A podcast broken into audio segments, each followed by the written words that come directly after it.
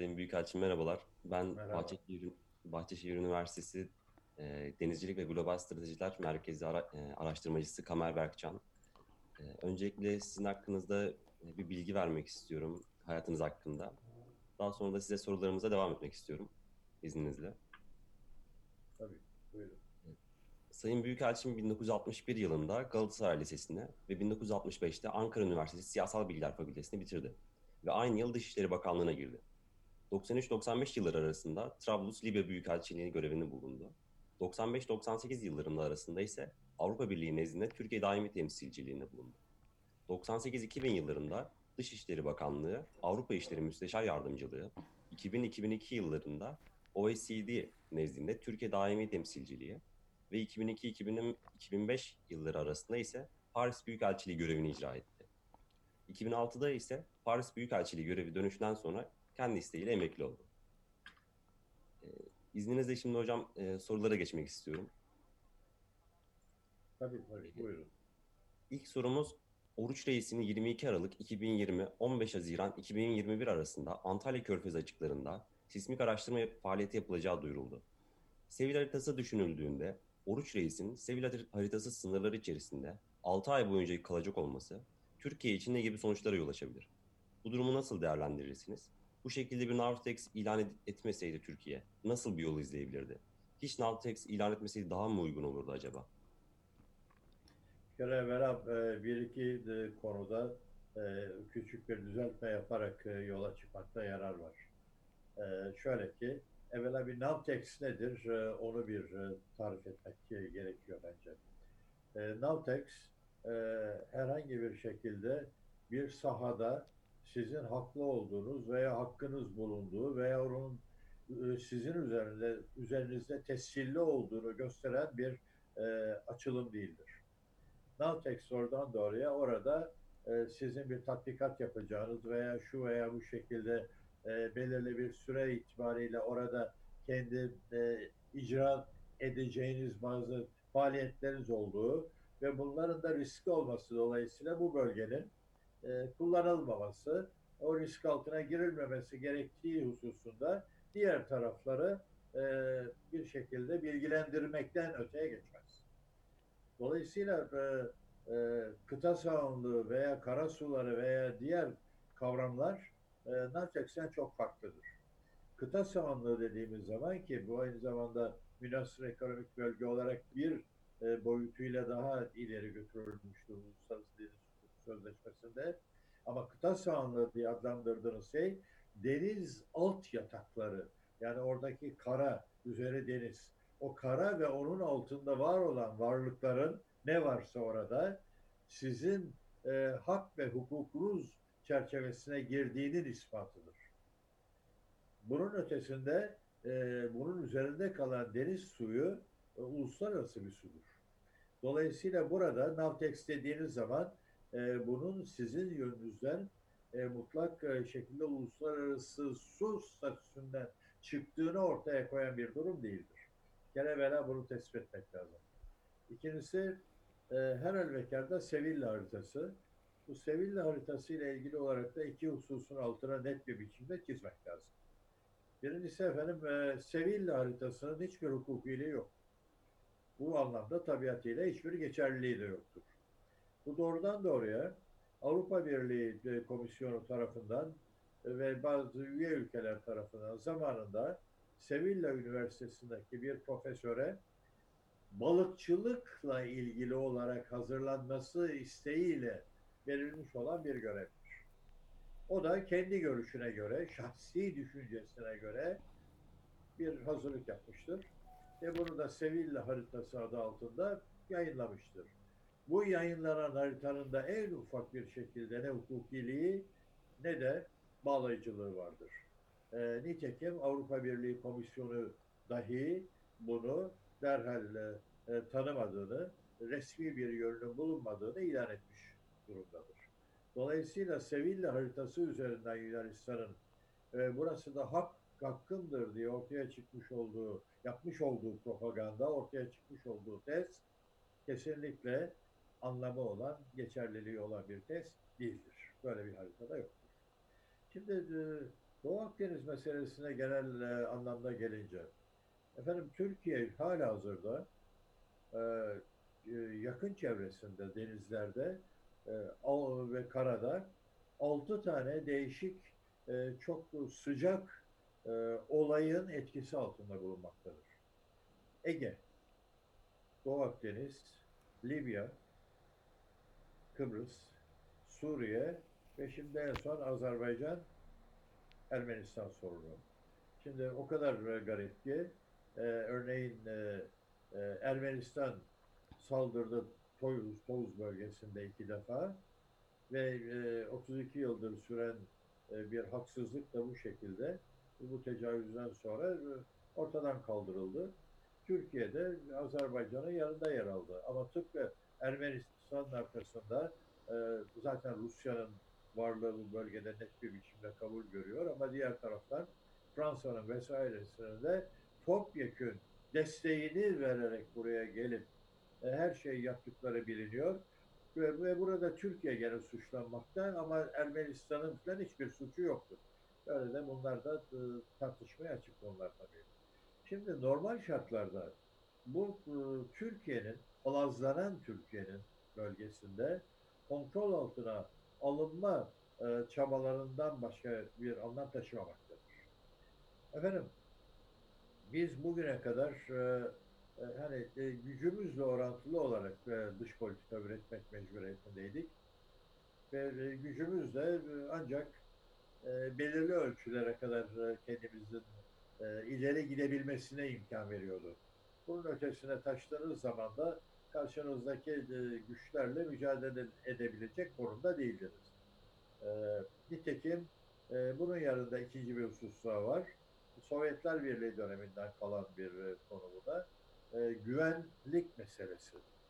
Bu güvenliğinizi NATO kapsamında sağlamaktaydınız ve, dolayısıyla bir anlamda NATO üyelerinin sizin üzerinizde ortak fikirler ve ortak değerler üzerinden sizin üzerinizde telkin veya baskı yapmak suretiyle bir anlamda bunu biat kültürü olarak da adlandırmak belki mümkün. E, etkili olabildikleri bir e, konumu ifade ediyordu. Bugünkü koşullarda Türkiye 21. yüzyılda yaşanan gelişmelere de paralel olarak ama kendi yönünden de içeride gerçekleştirmiş olduğu atılımlarla e, ulaşmış olduğu caydırıcılık düzeyi itibariyle bakıldığında artık e, dışarıdan gelen tek taraflı ve Türkiye'nin hak ve hukukunu da bir noktada ikinci plana itmeye çalışan tutumlara karşı çıkabilecek, bunlara kendi hak ve hukukunun nesafet kuralları kapsamında savunabilecek bir duruma gelmiştir. Aksini yapmış olsaydı e, netice itibariyle e, kendi hak ve hukukundan vazgeçmiş, yani karşılıksız taviz vermek suretiyle altta kalmış olur. Mesela Mavi Vatan diye adlandırmakta olduğumuz konu bunun bir parçasıdır. Olay nedir? Çok kısaca şöyle söyleyeyim. Şimdi normal olarak bunun ilk başlangıcı 2010 yılında Amerika Birleşik Devletleri Enerji Dairesi'nin Doğu Akdeniz'le ilgili olarak yayınlamış olduğu bir rapordan kaynaklanır. Enerji Dairesi raporunda Doğu Akdeniz bölgesinde e, 3,5 trilyon metreküp doğalgaz ve 1.7 milyar varil e, petrol rezervi e, olduğuna dair bir e, tahminde bulundu. Bu tahmin e, araştırmalar sonucu uzaydan falan yapılmış olan da tespitler de var. Bunun sonucunda ortaya çıkmış ve gerçekçidir. Vardır burada merak etmeyin. Tahmin ötesine geçer şeklinde dünyaya lanse edildi. Ve arkasından bir anda bunlar büyük rakamlar ve hatta bu rakamların küçük kalabileceği daha da büyük rakamlara ulaşılması ihtimal dahilinde olabileceği de ifade edildi. Yani 3,5 trilyon metreküp doğalgaz ve 1.7 milyar varil petrol garanti ama bunun ötesi de olabilir. Bu koşullar altında tabiatıyla bu bölge ülkelerinin sahilden ülkelerin iştahını fazlasıyla kabartmıştır. Burada ilk e, sondajları kendileri yapmadılar hiçbiri. Esas önemli olan noktalardan biri de bu. O imkan ve kabiliyete sahip değiller. E, ihaleye çıktılar ve uluslararası şirketlere yaptırdılar. Uluslararası şirket dediğimiz şeyde sonuç itibariyle Amerikalılar, efendim, e, e, İtalyanlar, Fransızlar, Koreliler vesaire. Yani bugün dünyada zenginlikleriyle ön planda yer alan başat ülkeler diyeceğim. Bu ülkelerin esas itibariyle şirketleri gelerek bu ihaleleri kazanıp burada bu sondajları yapmaktadırlar.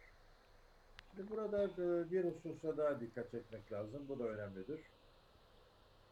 Amerika Birleşik Devletleri e, petrol zengini bir ülkeydi.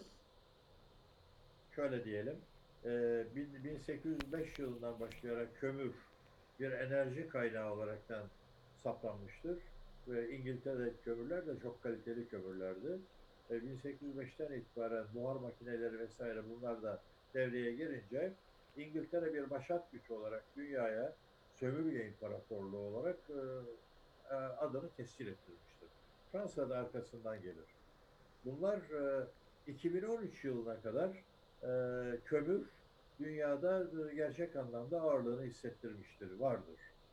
E, 1859'da ilk defa e, Pensilvanya'da Amerika'da e, Albay Drake adında bir e, emekli subay e, su bulacağım diye yapmış olduğu kazıda 10-15 metre fazla da inmeden e, bir başka sıvı bulmuş ve bu sıvının yandığını görmüş, ışık da veriyor, petrol.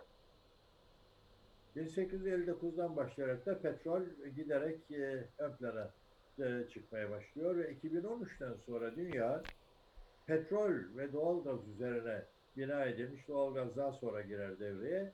Petrol ve doğalgaz bu manada kömürün yerini alarak dünyada gene bir fosil kaynak olmak kaydıyla tabii e, kirlilik yaratıyor vesaire dünyada yerini almış olarak devam eder. Şimdi bu Amerika Birleşik Devletleri'ni ve başat güç olarak daha üst planlara taşıyan ana kaynaklardan biridir. Çünkü Texas e, bölgesi başta olmak üzere çok zengin petrol yataklarına sahip olan bir ülkedir Amerika Birleşik Devletleri. Şimdi efendim e, bunları kullandılar kullandılar ve sonra da bitme noktasına geldi ve vazgeçti Amerika. Bunlara e, rezerv olaraktan tutmayı çünkü bir savaş olursa veya çok ciddi sıkıntılarla karşılaşılırsa bu benim el- elimin altında bulunsun kendi vatanımda dışarıya muhtaç olmayayım perişan olurum düşüncesiyle bunu bir rezerv olarak tutmaya karar verdi. Bir enerji kanunu çıkardı. Bu enerji kanunu e, Amerika Birleşik Devletleri'nin dışarıdan ithalatını sağlayacağı, içerideki rezervleri e, çok ancak e, gerekli olursa kullanacağı ama enerji ihracatçısı olamayacağını amirdi. Şimdi derken kaya gazını buldular. Kaya gazı aslında yeni bir teknolojiyle kayanın da parçalanması suretiyle orada yeni doğalgaz hazneleri oluşturulmasından geçiyor. Şimdi bu şekilde Amerika Birleşik Devletleri akıl almaz boyutta bir doğalgaz zengini haline dönüştü. Ve kanunu değiştirdi. Bundan böyle ben petrol e, ihracatçısı değilim orada durun ama doğalgazı o kadar zengin şekle ve sokmuş vaziyetteyim ki bu kaya gazı ile birlikte ben de ihracatta varım dünyaya açılıyorum dedi. Dünyada LNG diyoruz buna biliyorsunuz LNG. LNG olaraktan dünyada Katar'la birlikte dünya doğal gaz ihtiyacının hala hazırda mevcut koşullarda üçte biriniz temin edebilecek seviyeye kadar da geldiler. Amerika Birleşik Devletleri ve Katar. Katar aslında petrol konusunda da e, fena durumda değil. E, doğal gaz konusunda İran'la aynı havzayı paylaşıyorlar. Yarısı İran'ın, yarısı e, Katar'ın ve bu dahi e, Katar'ın ihya olmasını e, Türkiye ile ilişkilerinde de e, yatırımlarıyla falan ne noktaya geldiğini de biliyoruz. Ama dünyanın üçte biri bugünkü koşullarda dahi ABD artı Katar'ın LNG'sine açılmıştır. Buna karşılık petrol ve doğal gaz açısından yine dünyanın başat güçlerinden biri olan Rusya, e, o da e, kendi yönünden Amerika Birleşik Devletleri ile özellikle her konuda olduğu gibi bu alanda da bir bilek güreşine veya ciddi bir rekabet içine girmiş. Buradaki fark şu, LNG sıvılaştırılmış olduğu için e, depolarda saklanabilecek nitelikte buna karşılık Rusya'nın doğalgazı e, e, boruyla ihraç edilebilecek konumda. Mesela bir örnek vereyim. E, Ruslar Türkiye'ye iki tane boru hattıyla doğalgazı e, ihraç ediyorlar. Bir tanesi sadece Türkiye'nin kullanımı için, ikincisi de Avrupa'ya geçmek için. Amerika Birleşik Devletleri şu sırada Avrupalılar üzerinde baskı yapmak suretiyle Rus doğal gazının satın alınmaması gerektiği hususunda onları yaydırmak için uğraşıp duruyor. Yani burada dolayısıyla Amerika ile Rusya arasında ciddi bir bilek güreşine de girilmiş vaziyettedir. Ciddi rekabet içindedirler. Şimdi bu koşullar altında tabii doğal olarak burada doğal gaz, petrol dediğiniz anda petrolle daha şu ana kadar öyle uğraşılmadı fazla. Çünkü dünyada petrol fazlası var. Ee, onun için bu fiyatlarla orada 1.7 milyar için girmediler e, piyasaya topyekun. Ama doğal gaz 3,5 trilyon veya üstü metreküp olarak olduğuna göre burada birbirlerine rakip olarak onlar geldiler girdiler. Yani bakın Noble, Exxon, Total, Eni vesaire e, bütün bunların hepsi orada ihaleleri kazanıp gelip bu e, araştırmaları e, yapmaya başlayan şirketlerdir.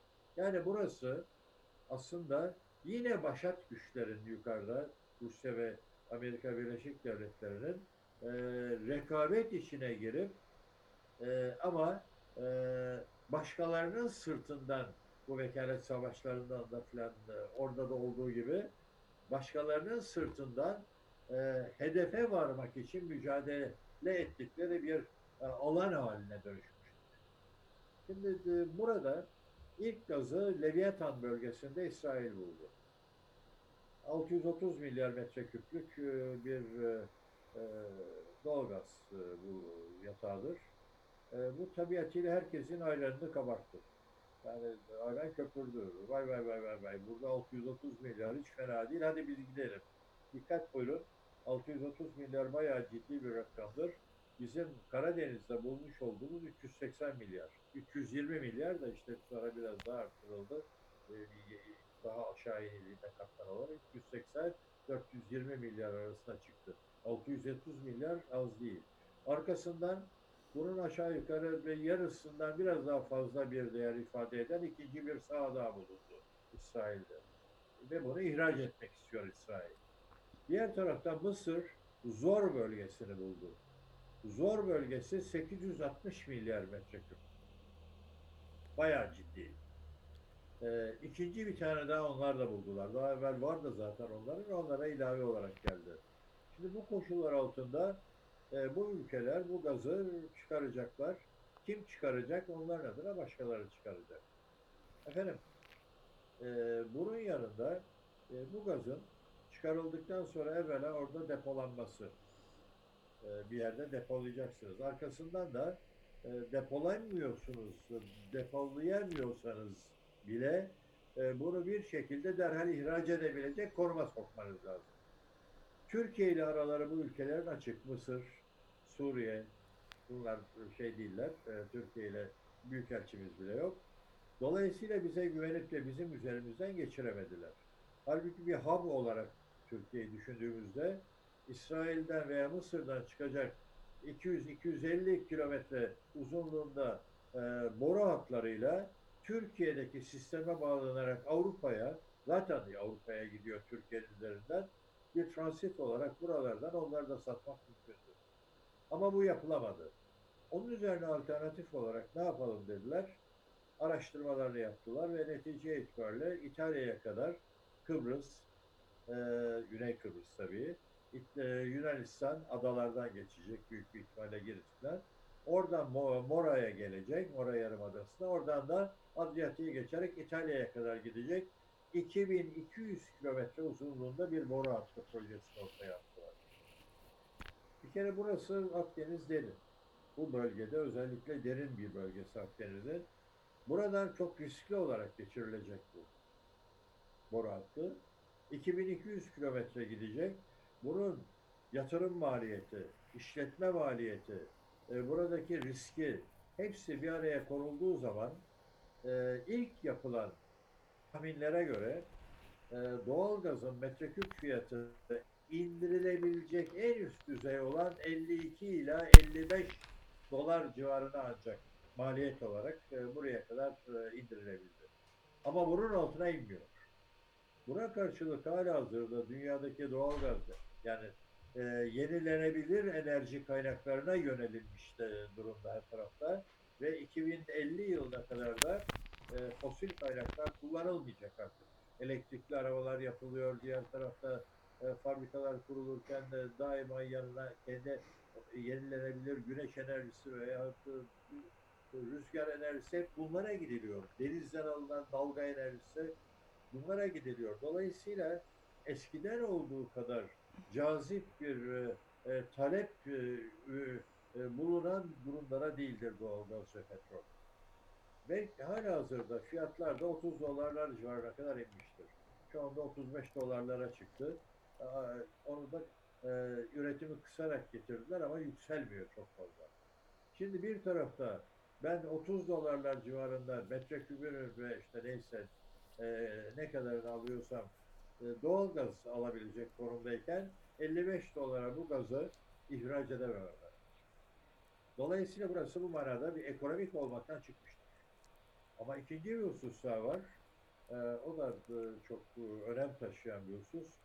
Başlangıçta 1500 metreden çıktı doğalgaz. Yani ilk açılan kuyular e, Mısır ve e, İsrail tarafından e, oldukça sığdı. 1500 metre. En son eninin e, açtığı ama tekrar kapatarak terk edip gittiği kuyu 5500 metre. Üstelik de başlangıçta 860 milyar, 630 milyarlardan bahsederken metreküp olarak mesela e, Kıbrıs'ta e, güneyinde bulunan Afrodit sahası sadece 139 milyar metreküpten ibaret kaldı. Düşünün ki de burada bütün bu tesisler kurulacak vesaire 139 milyar metreküp. Türkiye Cumhuriyeti'nin bir yıllık e, doğalgaz ihtiyaç e, tüketim kapasitesi 40 milyar metreküp. Yani siz 139, e, 140 milyar dediğiniz zaman bu aşağı yukarı 3,5 yıllık Türkiye ihtiyacının eşdeğerindedir. Dünyanın masrafını yapacaksınız. Bu kadar derine ineceksiniz. Oradan boru hatlarıyla kuracaksınız. Hepsi minimum 52-55 dolarlara kadar gidebileceksiniz. Evet, düşürebileceksiniz. Ama bunun karşılığında da 3,5 yıllık bir rezervden söz edeceğiz. Hani Güney Kıbrıs için belki bir rezerv olabilir. Veya KKTC için de ilginç bir rezerv olabilir. Neticede onların da tüketimleri çok daha düşük olduğuna göre belki 20 yıllık, e, 25 yıllık gaz e, ihtiyaçlarını karşılayabilecek konumda olabilir. Ama bunu ekonomik değer olarak ele aldığımızda o kadar büyük önemi yok. Bu koşullar altında e, büyük şirketler yani büyük devletler öyle diyelim, e, başat devletler, zengin devletler e, buradan çekildiler. O zaman buradaki kavganın temeli doğal gazdan çok siyasete dönmüştür. Şimdi siyasetten kasıt nedir? Evvela e, burayı e, kendi sahası olarak ilan etmek mecburiyetinde. Nasıl ilan edecek? Birleşmiş Milletler'e tescil ettirecek bunu. Ve tescil edildiği zaman bunun kendisi tarafından ilan edilmiş e, kıta sahanlığı olduğu böylece herkes tarafından bilinecek. Tescilinin hukuki sonucu yoktur. Ama tescil ettirmediğiniz takdirde burası benimdir diye ilan etmek hakkına sahip değilsiniz. Böyle bir değişiklik olduğu için Birleşmiş Milletler'e. Türkiye'de kendisininkini ilan etmiştir. Bunu yaparken tabiatıyla e, ülkelerin e, kendi aralarında hak ve nesafet kuralları kapsamında bunu pay etmeleri gerekiyor. Nasıl edecek?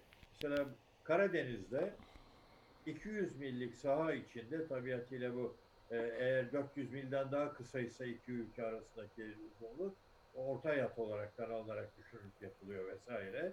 Ama Karadeniz bu manada sahiller ülkeler tarafından pay edilmiştir.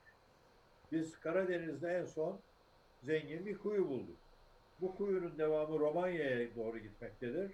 Ve Romanya zaten bunu 10 yıldır kullanıyor. Yeni değil. Ama bizim bulduğumuz Romanya'dan daha zengin. Şimdi mesela Romanya kalkıp ee sen benim kuyumun öbür tarafından kendine buldun ne oluyorsun demedi. Neden? Çünkü bu anlaşmalar yapılmış olduğu için sınırdaş ülkelerle orada e, sahildar ülkelerin kendi aralarında herkesin kendi hakkı var. Burada Türkiye'nin bulduğu doğal gaz Karadeniz'de kendine ayrılmış olan kıta sahanlığı içindedir.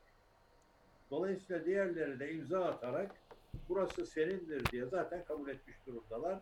Tıpkı Türkiye'de diğerlerine onlara ait olduğunu kabul ettiği gibi. Mesela biz e, balık avlamaya gidiyorlar. E, kalkan balığı. Ukrayna veya Romanya e, hayır avlayamazsın. Neden? Çünkü kıta sahanlığı içinde münasır bölge. Dolayısıyla almayabiliyor içeriye. Bizim balıkçılar tutukluyorlar vesaire. Ama burası paylaşılmış bir bölge. Akdeniz'de bu paylaşım yapılmamıştır. İşte bu paylaşımı o zaman nasıl yapacaksınız? Burada bütün ülkelerin bir araya gelip buradan ortak pay, paydalar üzerinde uzlaşıp bunun altına imzasını atmış olması gerekir. Bunu e, Mısır'la İsrail yaptılar. Ama bunun dışında başkalarına bu şekilde anlaşmalı olarak e, yayılamadı. Şimdi gelelim işin e, siyasi boyutuyla e, ne ifade ettiğine. Efendim e, Yunanistan Ege'de e, Türkiye'ye e, sorun çıkarmakta olan bir ülke biliyorsunuz. E, burada kıta sahanlığı adaların vardır e, diye ortaya çıkmakta. Aslında şöyle bakmak lazım. Deniz hukuku sözleşmesi, iki tane deniz hukuku sözleşmesi var. Biri e, 1956-59 yıllarında yapıldı ve de 12 mile karasularının çıkarılabileceği 12 mil olacaktır diye bir kaide yok. Kesin değil. Duruma göre 12 mile kadar en fazla çıkarabilirsiniz der. Yunanistan ben çıkarıyorum iddiasıyla ortaya çıktı. Ee, ama gelin görün ki 12 mile çıktığı takdirde Ege'de dörtte üçü Yunan karasuyu haline gelir ve bizim mesela savaş gemilerimiz Yunanistan'a e, haber vererek ve izin alarak geçmek durumundadır. Yahu Ege bir açık deniz. Netice itibariyle bir transit deniz. E, or, oradan güneye doğru inen. Dolayısıyla oturup da, benim gemime sen nasıl mani olursun? Yani bunun anlamı yok.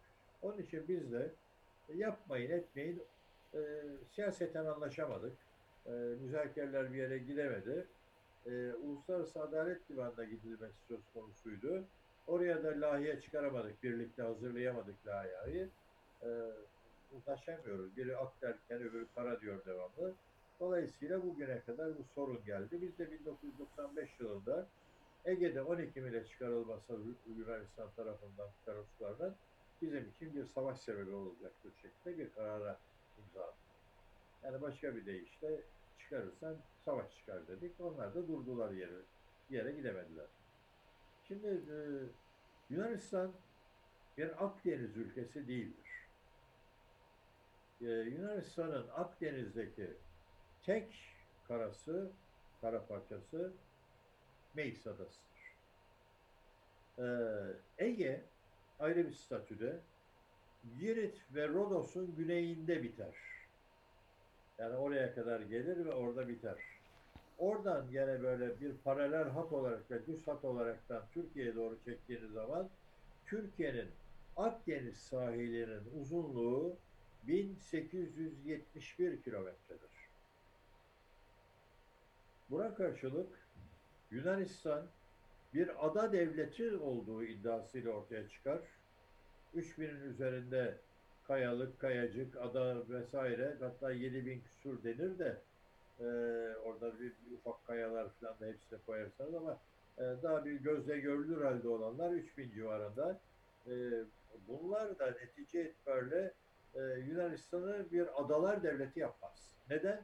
Çünkü adaların yüz ölçümü Yunanistan ana karası ile birlikte mütalaa edildiğinde e, topu topu %18'lik bir yer işgal eder. Demek ki nedir? %82 ana kara Atina'dan Selanik'e kadar giden oralara %18 adam. Yani üç gün civarında ada düşsen bu ayrı. Hiçbir anlamı yok. İki, Yunanistan ilk kurulduğu gün bir destek ve himmetiyle kurmuştuk. Ee, Osmanlı'dan ayrışmıştır.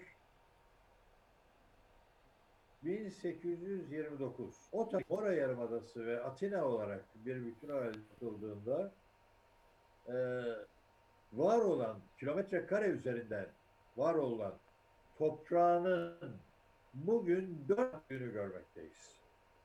Yani kurulan Yunanistan'ın bugünkü toprak bütünlüğüne baktığınız zaman, büyüklüğüne baktığınız zaman dört kata çıkmıştır. Bu dört kat Anadolu macerasını da saymıyoruz. İstiklal Savaşı'mızı.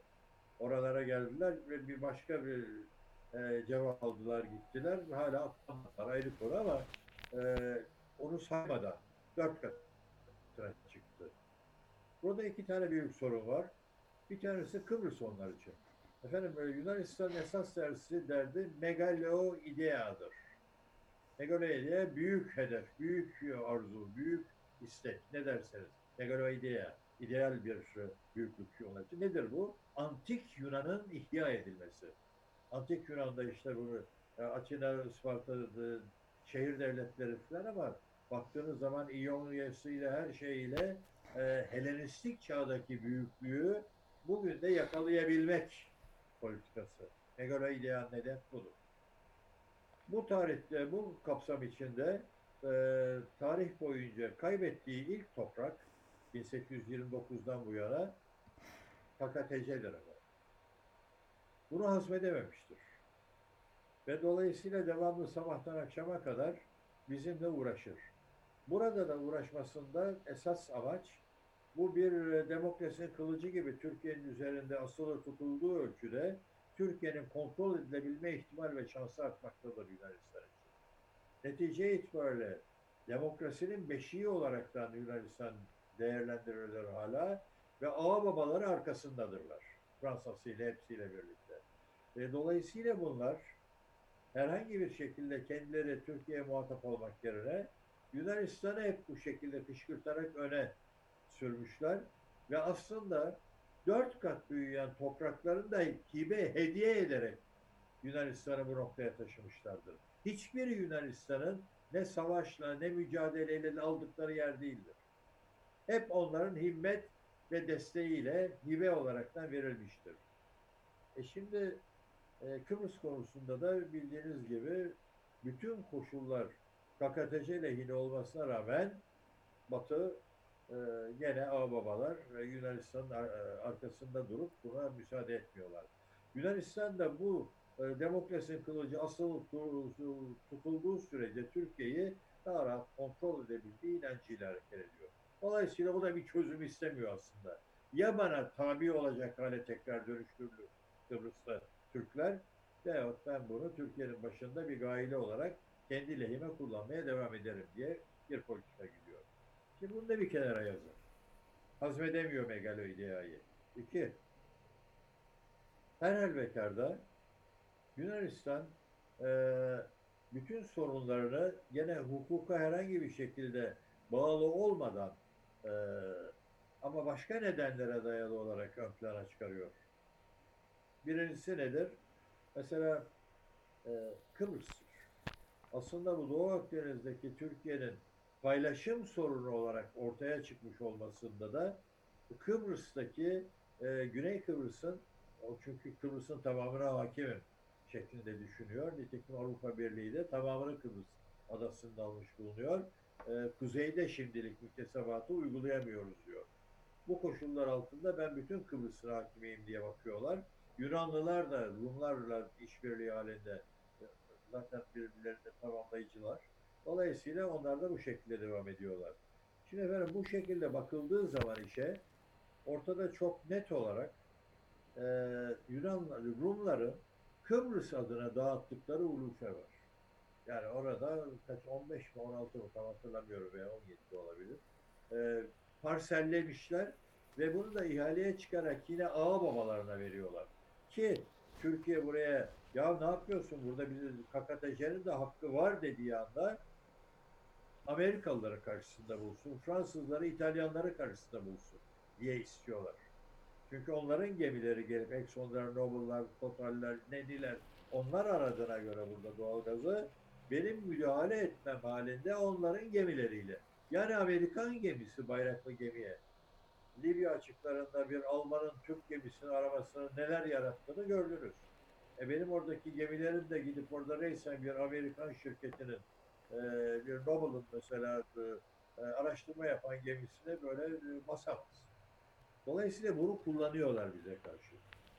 İkinci bir husus daha var e, bu kapsamda. E, o da aslında çok ilginç. Şimdi e, Heys Adası evet Akdeniz'dir. Bu e, aslında 12 adaların bir parçasıdır. E, 10 kilometre karelik bir e, topraktır. Bizim e, sahilimize 2 mil uzaklıktadır, uzaklıktadır. Yani yüzerek gidebilirsiniz 2 mil.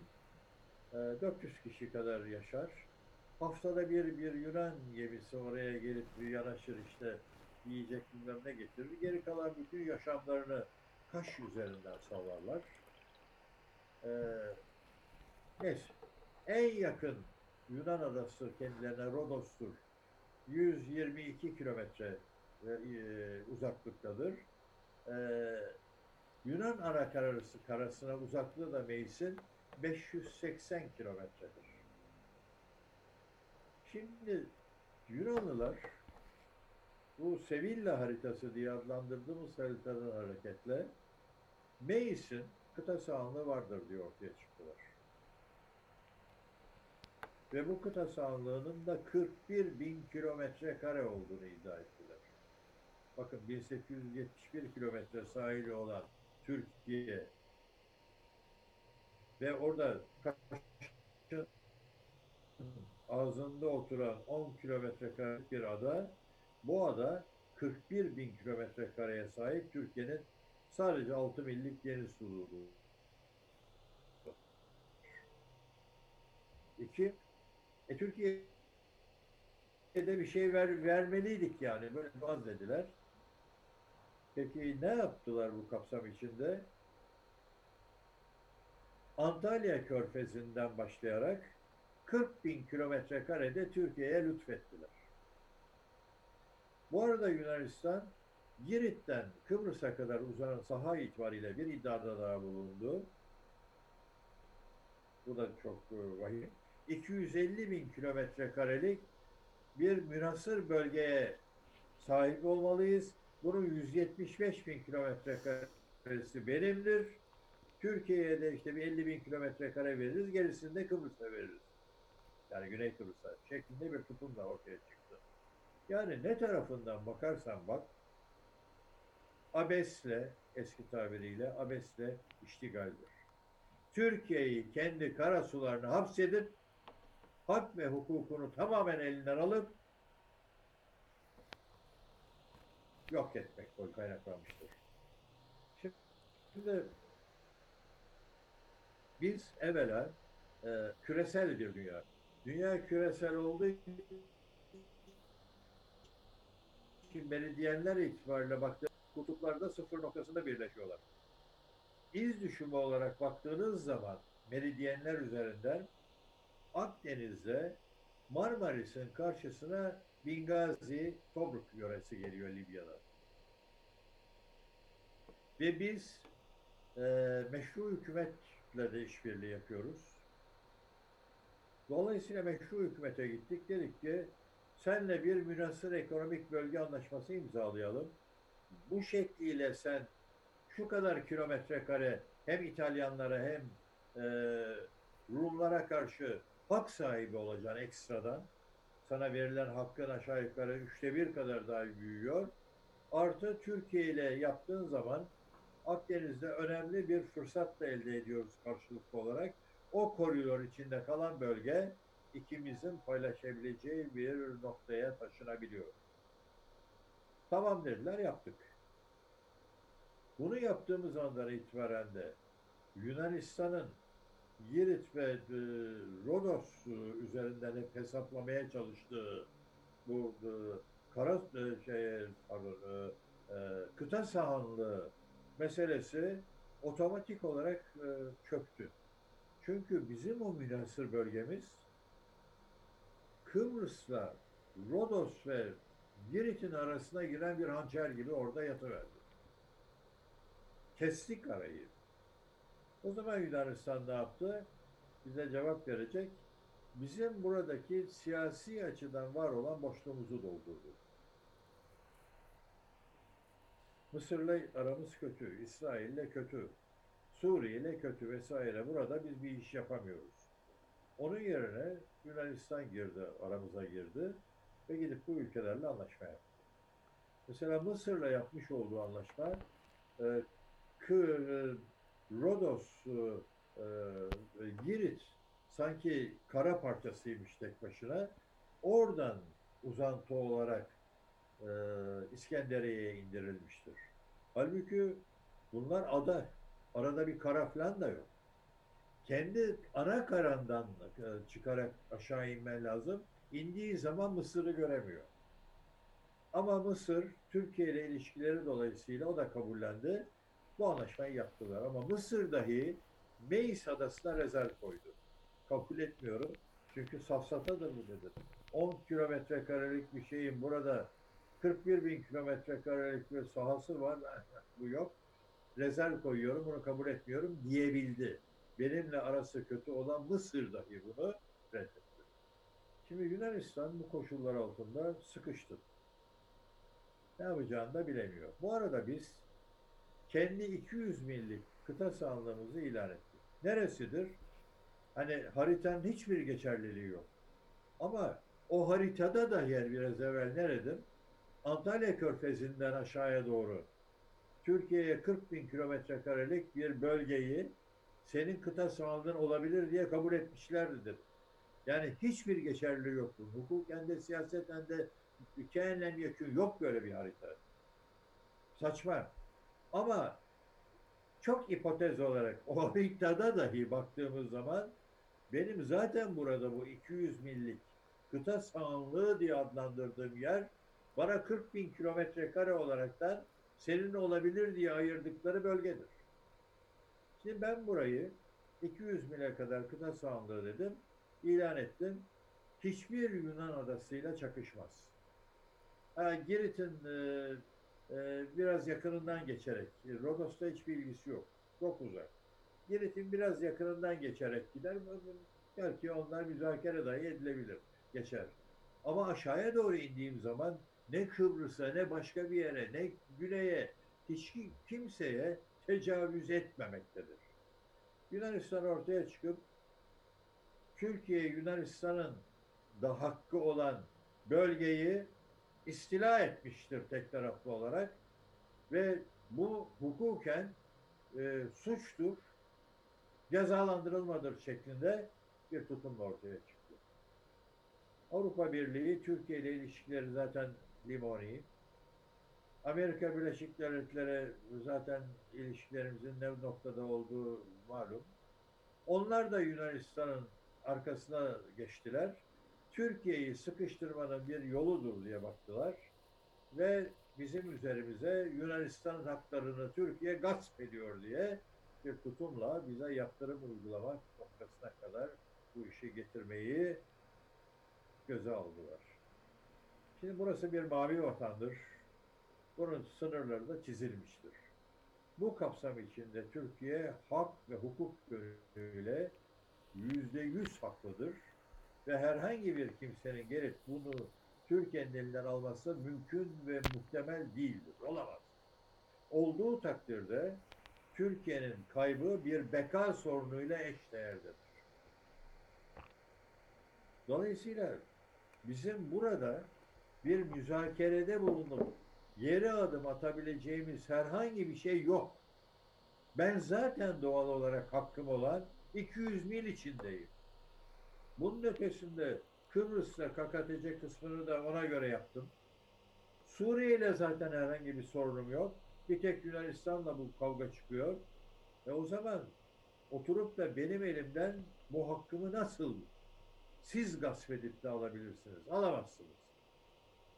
Buradaki esas dert e, biraz evvel söylediğim gibi ekonomik değil. Çünkü mevcut koşullarda zaten güneyde İsrail ile Mısır ekonomik alanlar bulabildiler. Güney Kıbrıs'la ilgili olarak bulunanlar da ancak kendi ihtiyacına yeter. Ama bunların ihracı yönüne gittiğin zaman o fiyatlarla o ihracat yapıp para da kazanamazsın. O zaman nedir? Bu siyasidir dedim.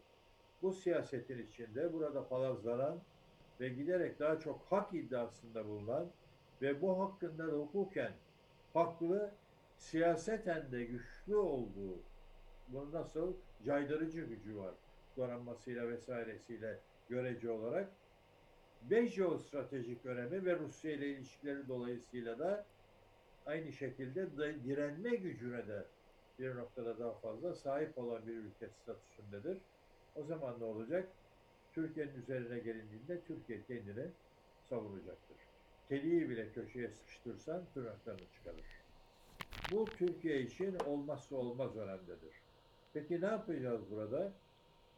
Cumhurbaşkanı bir açıklama yaptı. Bu açıklama aslında e, nasıl olabileceğini çözümünü ortaya koyuyor.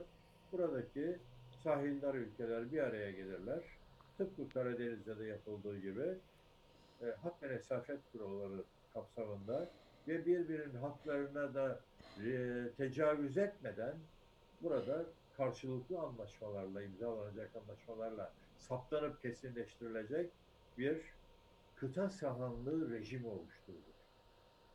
Mısır, e, İsrail, Suriye, Lübnan, e, hatta belki Ürdün olabilir mi bakmak lazım.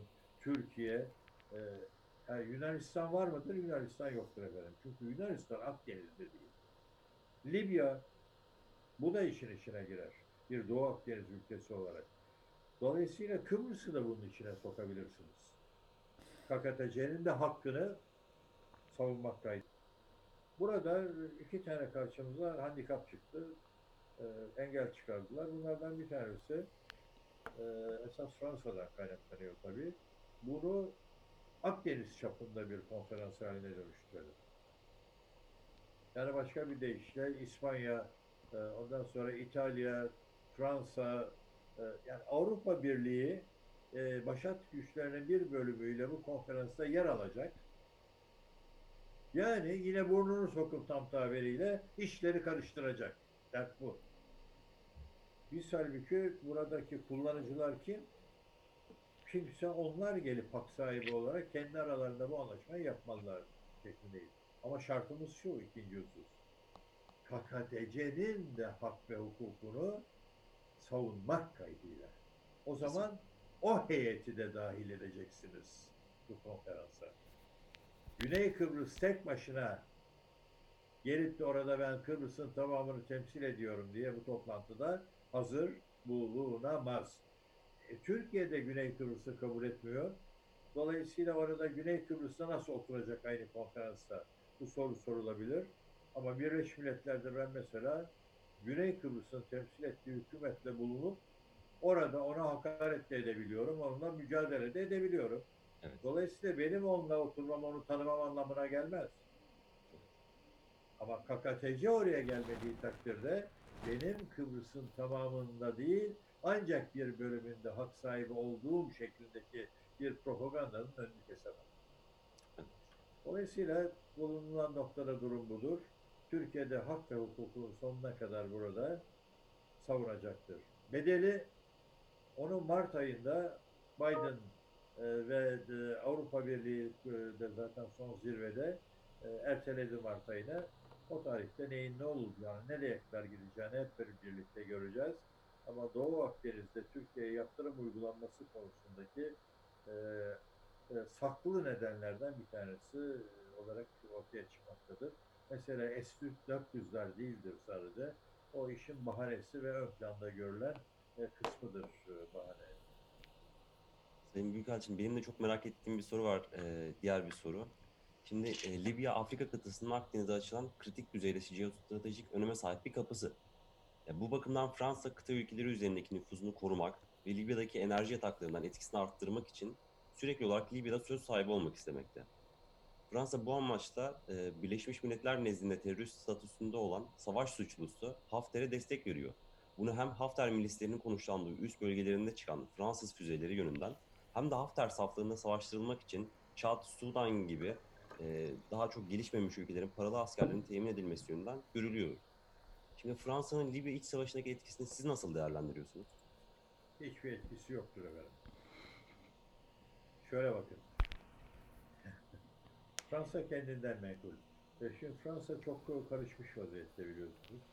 E, sokakta herkes e, ve de bir yandan pandemi, bir yandan sarı yelekliler, diğer taraftan e, Macron karşıtları vesaire e, sokaklar kaynıyor.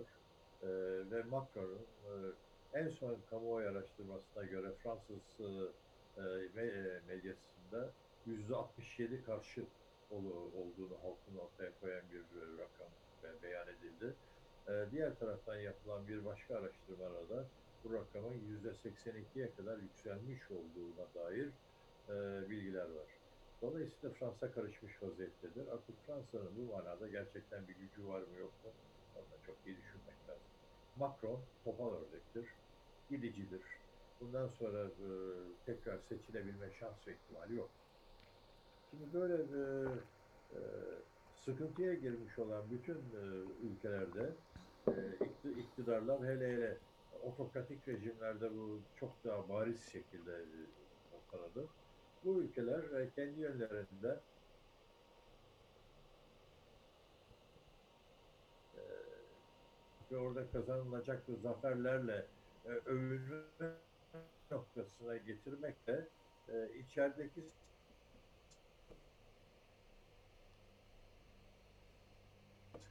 sıkıntılarını aşmaya çalışırlar genel anlamda.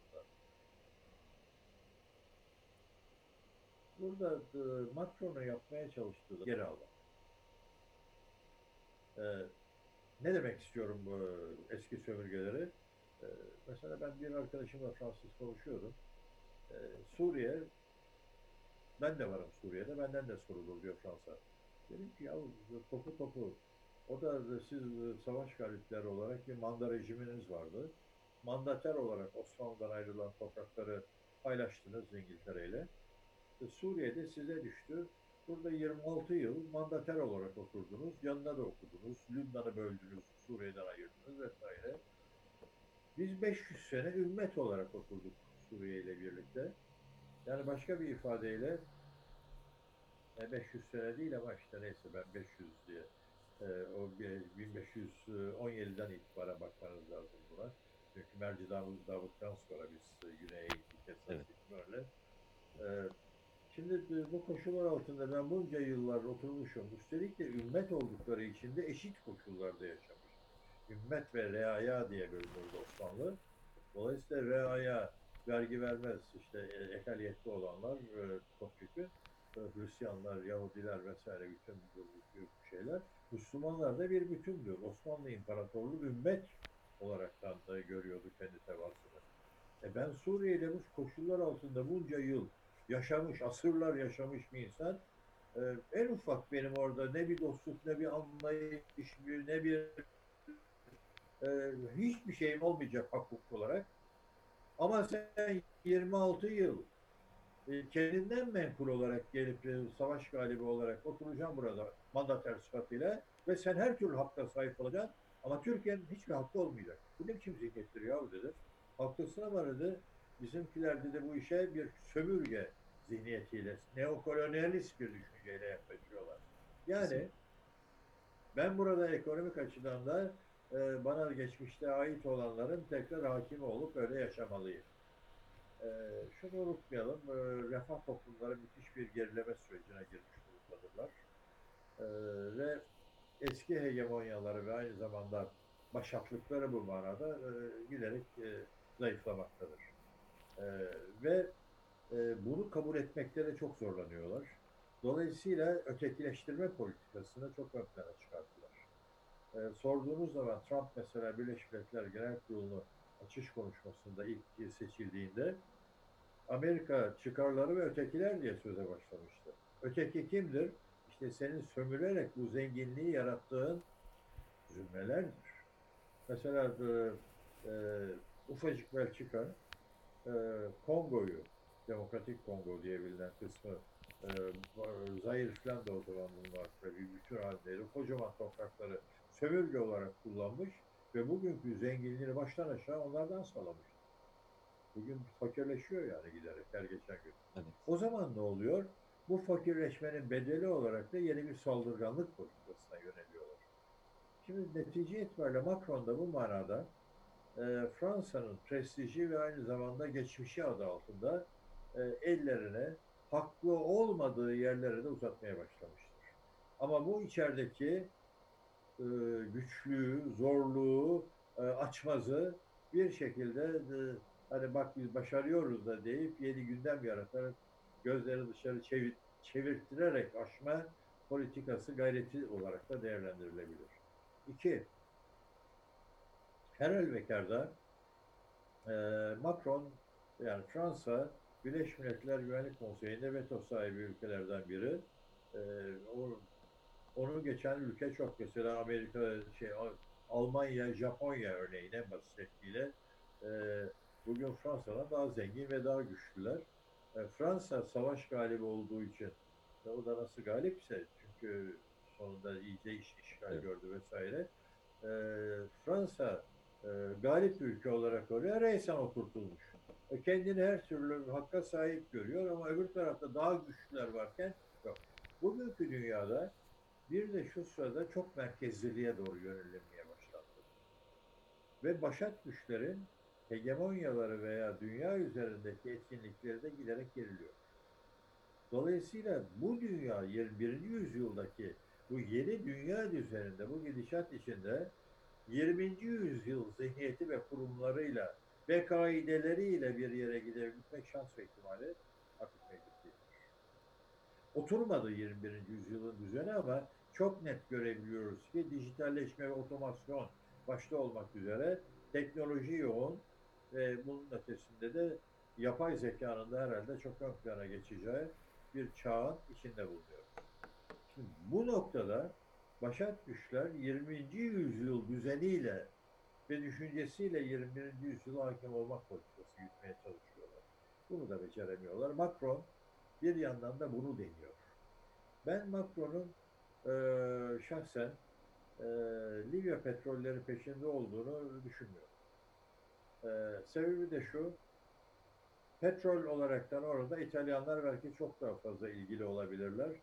E, Libya petrolleri çok kaliteli petroldür. Cezayir'den sonra dünyadaki en kaliteli petrolü üretiyor. 38-40 gravite üzerinden gider. E, hiçbir e, e, ikincil e, e, ürün üretmeden doğrudan doğruya pırıl pırıl tertemiz birinci ürün olarak petrolden de her şeyi alırsınız. Öyle yok asfaltı da çıktı, o da çıktı fazlası falan bunlar yok. Çok kaliteli bir petrol. Akışkan, güzel. Ee, mesela bizim e, Türkiye'de çıkan petrol e, çok basit. Mesela Venezuela aynı şekilde. Burası e, katı petroldür. Yani e, buna evvela sulandırıp sulandırarak çekmeniz lazım.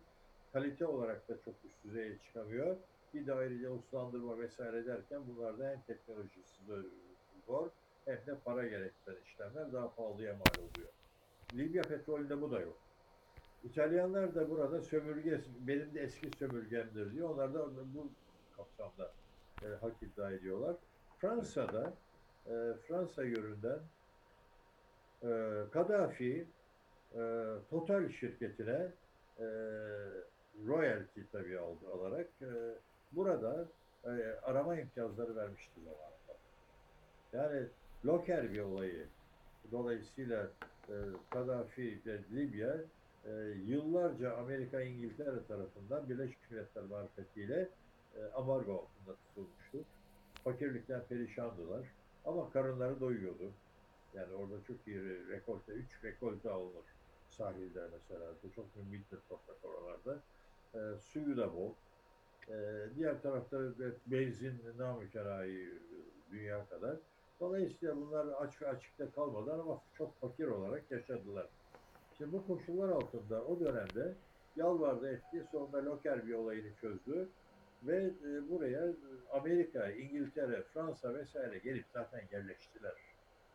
Mesela e, Fransa'nın e, Bingazi üzerinden ihtilali başlatmış olması çok anlamsızdı. Çünkü buraya girdiği zaman zaten Amerika ve İngiltere bu imtiyazı almış ama Fransa da almış. Sen zaten burada varken gidip de daha fazlasını neyine alacaktın ki? Ne bekliyordun ki? Dolayısıyla burada biraz e, havarilik yapmıştır bana sorarsanız. E, gidip e, Bingazi üzerinden Kaddafi'yi öldürmeye yönelik ilk e, teşebbüslerde bu manada bulunmuştur. Bunu da yapan da sonuçta Sarkozy'dir. Unutmayın ki Sarkozy Paris'te gittiğinde çadır, çadır kurup, şey pardon, Kaddafi Fransa'ya gittiğinde Paris'e çadır kurup e, orada e, yaşamıştır. İtalya'da da Roma'da da yaptığı gibi. karşı Evet sözü ve, ve Fransa'ya da resmen e, davet edilip orada e, her şey yapılmış bir insandır.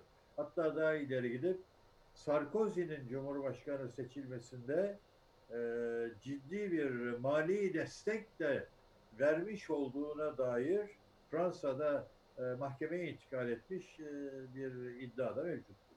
Ben bu paranın alındığını, verildiğini tahmin ederim. Çünkü her iki tarafta da görev yaptım. Bunun yapılmış olduğunu düşünürüm. E, tabiatıyla bu el altından yapılarak e, çok açığa çıkmaz. Ama e, bütün bunlar bir noktada Sarkozy'yi e, kendini haklı çıkarabilmek için oraya saldırganlaştırmıştır diye düşünmeden de edemiyor. Dolayısıyla e, şimdi burada altı tane ülke var. Rusya, Wagner güçleriyle burada mevcut. Fransa, Birleşik Arap Emirlikleri, Mısır başat olaraktan burada duruyorlar. Ama bunların ötesinde e, hatta o kadar ki Rusya 14 tane de uçak gönderdi buraya biliyorsunuz. E, Evet. Savaş uçakları gönderdi. Mısır Mısır e, e, bunlara e, silah veriyor. Birleşik Arap e, Emirlikleri bunları ciddi şekilde finanse ediyor. Şimdi ve bunun ötesinde burada bir de e, e, söyleyin e, Ürdün e, e, İsrail ikilisinin de bir şekilde de parmağı vardır. Bundan emin olabilirsiniz. Onlar da çok yakındırlar bu bölgeye. E, ve Türkiye var tabii altıncı olarak da. Türkiye'de var. Şimdi efendim şöyle, e, 2011 yılında evvela şunu söyleyeyim. Libya tarihi boyunca e, üç bölgeden oluşmuştur. Bunları birleştirip de buradan bir bütün çıkaran ve e, huzurlu biçimde yaşatan e, Osmanlı dönemidir. E, şimdi Doğu'da Sireneyka diye adlandırılır. E, Bingazi, Tobruk ve e, e, Derne bölgesi bu da- daha çok Mısır'ın etkisi altındadır. Yani Bulut zaten oraya doğru şey yapar. E, diğer tarafta Trablusgarp diye adlandırılır. Batı Trablus diye adlandırdığımız Trablus Şam biliyorsunuz Lübnan'da. E, Trablusgarp orası Trablus bölgesi olarak adlandırılıyor. Bu da Tunus tarafı. Tunus Cezayir. Sınır neredeyse. Güneyde de Fizan bölgesi var. Fizan Osmanlı İmparatorluğu'nun sürgün yeridir. Hatta şöyle diyeyim. Ee, evet, e, oraya sürgüne gitmiştir. Ben orada mesela görev yaparken protokol genel müdürü genç, e, yakışıklı böyle e, iki metre boyunda çok e, e, güzel bir insan. Simsiyah çölden ve inanamıyor lacivert gözleri var. Yani böyle manken diye çıkarıp dolaştırılması gereken bir insan. Gittim böyle yapıştı elime, elimi öpüyor. Dedim ki protokol genel müdürü, ben kendimi tanıtmaya gitmişim. Hoş geldin. Ben de, dedim hayrola. Yani ne oldu, nereden tanışıyoruz? Ben dedi Osmanlı torunuyum. Ben Fizan'dan gelirim. Orada benim ahvadımla Sizinkiler geldiklerinde evlenmişler. Biz onların torunlarıyız. Libya'daki büyük Türk nüfusunun da sebeplerinden biri herhalde sonuçlarından biri. E, tabii yani e, bu manada e, orada e, sefir ülke bir. Tam öyle büyük sefir ülke var. E, gene aynı şekilde mesela orada Türk e, kökenli e, pek çok e, kavim vardır. Bunlar şu sırada da Araplaşmış e, şey yapıyor. Mesela orada Libya'da başbakanlık yapmış olan Orhan Bey e, aslında Libyalı bir Türktür. Türktür aynı zamanda vatandaş olarak ve Libya kökenlidir. Dolayısıyla e, kendisini çağırıp orada başbakan yapmışlardır. İlk kurul 1951-52'de bağımsızlığına kav- kavuştuğunda İtalya'dan ayrılıp ilk e, başbakan da. E, İdris mesela, Kral İdris e, Kaddafi 1969'da ihtilal yaptığında Bursa'da hastanede gene tedavi görmektedir. Yani bu kadar da iç içe geçmiş konumumuz vardır bizim Libya. Şimdi de Fransa'nın da Libya'da bu manada baktığım zaman bir işi yok evet. E, bir menfaati var mı? O da yok. Çünkü oradaki petrolü e, bu kadar kaliteli olduğu için ancak belirli yerlere satarlar. Onlar da e, esas itibariyle Libya, Fransa ve Almanya'dır. Şey şey, İtalya, Fransa ve e, Almanya'dır. En büyük alıcısı e, bu petrolün bunlardır. İtalya başta olmak üzere Almanya sonra Fransa üçüncü.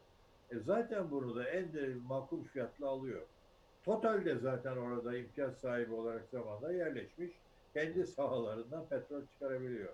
O zaman senin burada Libya'ya gelip de bu mücadeleye girmenin ne anlamı var? Yok. Gelelim diğer tarafına. Hafter aslında garip bir adam. Ee, Kaddafi döneminde Kaddafi'nin e, orada 25 kişilik falan bir grubu vardı. İhtilalde 5 kişiyle yapmışlardı 1969'da. Bunlar e, bunlar da, da hepsi Türkiye'de e, askeri okullarda e, okumuş olan kişilerdir. Mesela Callı konumda başbakanıydı. E, Kaddafi bunlar hepsi harp okullarında okumuş. Türkiye'yi de çok iyi tanıyan insanlar. Kesin.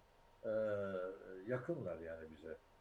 Şimdi e, bu, bu bağlamda e, sağ kolu olarak e, kullandığı insanlardan biri de Hafter. Hafter zaman içinde e, aforoz edilmiştir. Fazla hırslı, aklı bir karış önde gidiyor. E, dolayısıyla haz etmemiştir. Ama esas buradaki sorunun temeli e, Çad'la savaşa girmiştir. Çad'da uranyum ve altın madenleri e, önemli. E, Kaddafi ben bunlardan da bir pay alırım düşüncesiyle oraya ordusunu sokmuştu. E, Genelkurmay Başkanı da Hafter'dir. Diyerek diyorum zaman içinde. Hafter'dir. E, Hafter burada güzel bir tam tabiriyle dayak yemiştir efendim. E, Çad'da. E, ve çok güçlü ordusu ben ben ben diye Kaddafi'nin e, bir şey yapamadan o çölde gerisin geriye dönmüştü. Orada Hafter e, Kaddafi ile zaten arası iyi değil. Kaddafi de fırsattan bir istifade bir işe de yaramadı orada mağlup da oldu. Uzaklaştırayım diye bakmıştır. Hafter de Kongo'ya kaçmıştır. E, orada Nijer ve e, Nijerya ve Kongo veya Nijer ve Kongo tam hatırlamıyorum. iki yerde e, organize etmiştir kendini. Muhalefet olarak organize etmiştir. Ondan sonra yalnız herhangi bir şekilde başarı kazanamayacağı da ortaya çıktığında Amerikalılar kendisine el, at, el atmışlardır ve Amerika'ya almışlardır. Kendisini CIA merkezinin e, e, şöyle 300-400 metre ötesinde bir ev tahsis etmişlerdir ailece. Oraya yerleştirmişlerdir ve Libya'ya karşı yıllar boyu CIA ajanı olarak kullanmışlardır. Hafter aynı zamanda bir Amerikan vatandaşıdır. Evet, evet. Şimdi burada bir tenakuz çıkıyor ortaya. Çünkü burada hepsini saydım Amerika'yı saymadım var diye. Buna karşılık Amerika Birleşik Devletleri Rusya ile rekabet halinde e, Afrika Komutanlığından e, subaylar e, Trablus'a gelmek suretiyle e, Sarac'ı destekleyecek e, bir politika izlediklerini söylemişlerdir. Bundan saklamıyorlar. Yani bir bir yanda Amerika e, meşru olarak gördüğü Saraç'ın arkasında duruyor. Öbür tarafta e, Hafter, Amerikan vatandaşı, CIA'nin adamı vesaire e, Saraç'ın düşmanı olarak Amerika'nın da karşısında oturuyor. Böyle de bir garabet var işin içinde. Şimdi de buraya Amerika'nın bu varlığı falan hiçbir şey ifade etmez. Biz gittikten sonra şartlar değişti. Biz oraya asker göndermedik. Ben de şiddetle karşı olanlardan biriydim. Orayı tanıyan biri olarak e, yanlış yaparız diye. Biz oraya eğitici asker gönderdik ama silah verdik. SİHA'lar, İHA'lar vesaireler falan bunları verdik. Ee, orada da devlet vardı. efendim, Birleşmiş Milletler tarafından tanınmış bir devlet vardı karşımızda. e, Bunlar tabii bu meşru- bir anlaşma. Meşru devletin talebi üzerine gidiyorum ben oraya. Evet. Yani diğeri Hafter öyle değil. Şimdi de bunları verdik. Hafter'in bu taarruzları e, silahlanması, parası her şeyle birlikte demin saydığım ülkeler tarafından sağlanıyordu. Ve şu anda o tarihte daha doğrusu Sarac'ın elinde kalmış olan toprak e, yüzde altıdan ibaretti. Yani e, Trablus'un varoşlarında e, Hafter güçleriyle savaş devam ediyordu. Trablus'a girmelerine ramak kalmıştı.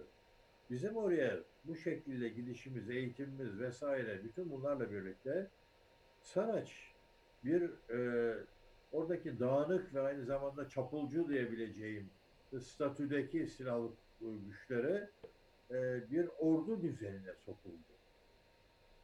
Yani onlar artık e, emir komuta zinciri içinde taktikle bir taktikle savaşan ve silah bakımından da destek gören bir konuma geldiler. Ve böylece bir anda şu anda yüzde elliye kadar yüzde altılık topraklarını tekrar genişletmiştir, geriye almıştır. Bu noktada müdahale geldi dışarıdan. Durun, bundan sonra Hafter'i topyekun başka türlü de destekler ve sizi yeneriz. Yenemezler ama yeneriz. Kanlı olacaktır. Dolayısıyla Birleşmiş Milletler çatısı altında bu işi çözme noktasını reel hale, gerçek hale dönüştürelim. Bu amaçla Rusya'da bizimle çok yakın ilişki içinde bulunduğumuz bir taraf olduğuna göre evvela Moskova'da iki defa toplantı yapıldı ama Hafter her ikisinden de kaçtı gitti. Böylece Saraç'ın ve Türkiye'nin çok daha güçlü ve haklı olmasının yolu açıldı. Arkasından Berlin toplantısını yaptılar. Berlin'de de Almanya ve Avrupa Birliği'ni bu defa görmek lazım işin içinde. Birleşmiş Milletler'e tabiatıyla şapka olarak referans vermek suretiyle bu toplantılar yapıldı. Oraya da Hafter'i zorla götürdüler. Saraç gene gitti.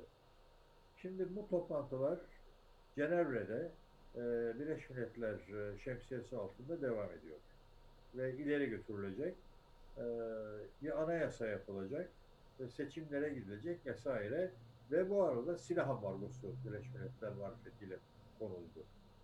Bizim oradaki gemilere el koyuyorlar. E, araştırma yapıp veya el koymaya çalışıyorlar.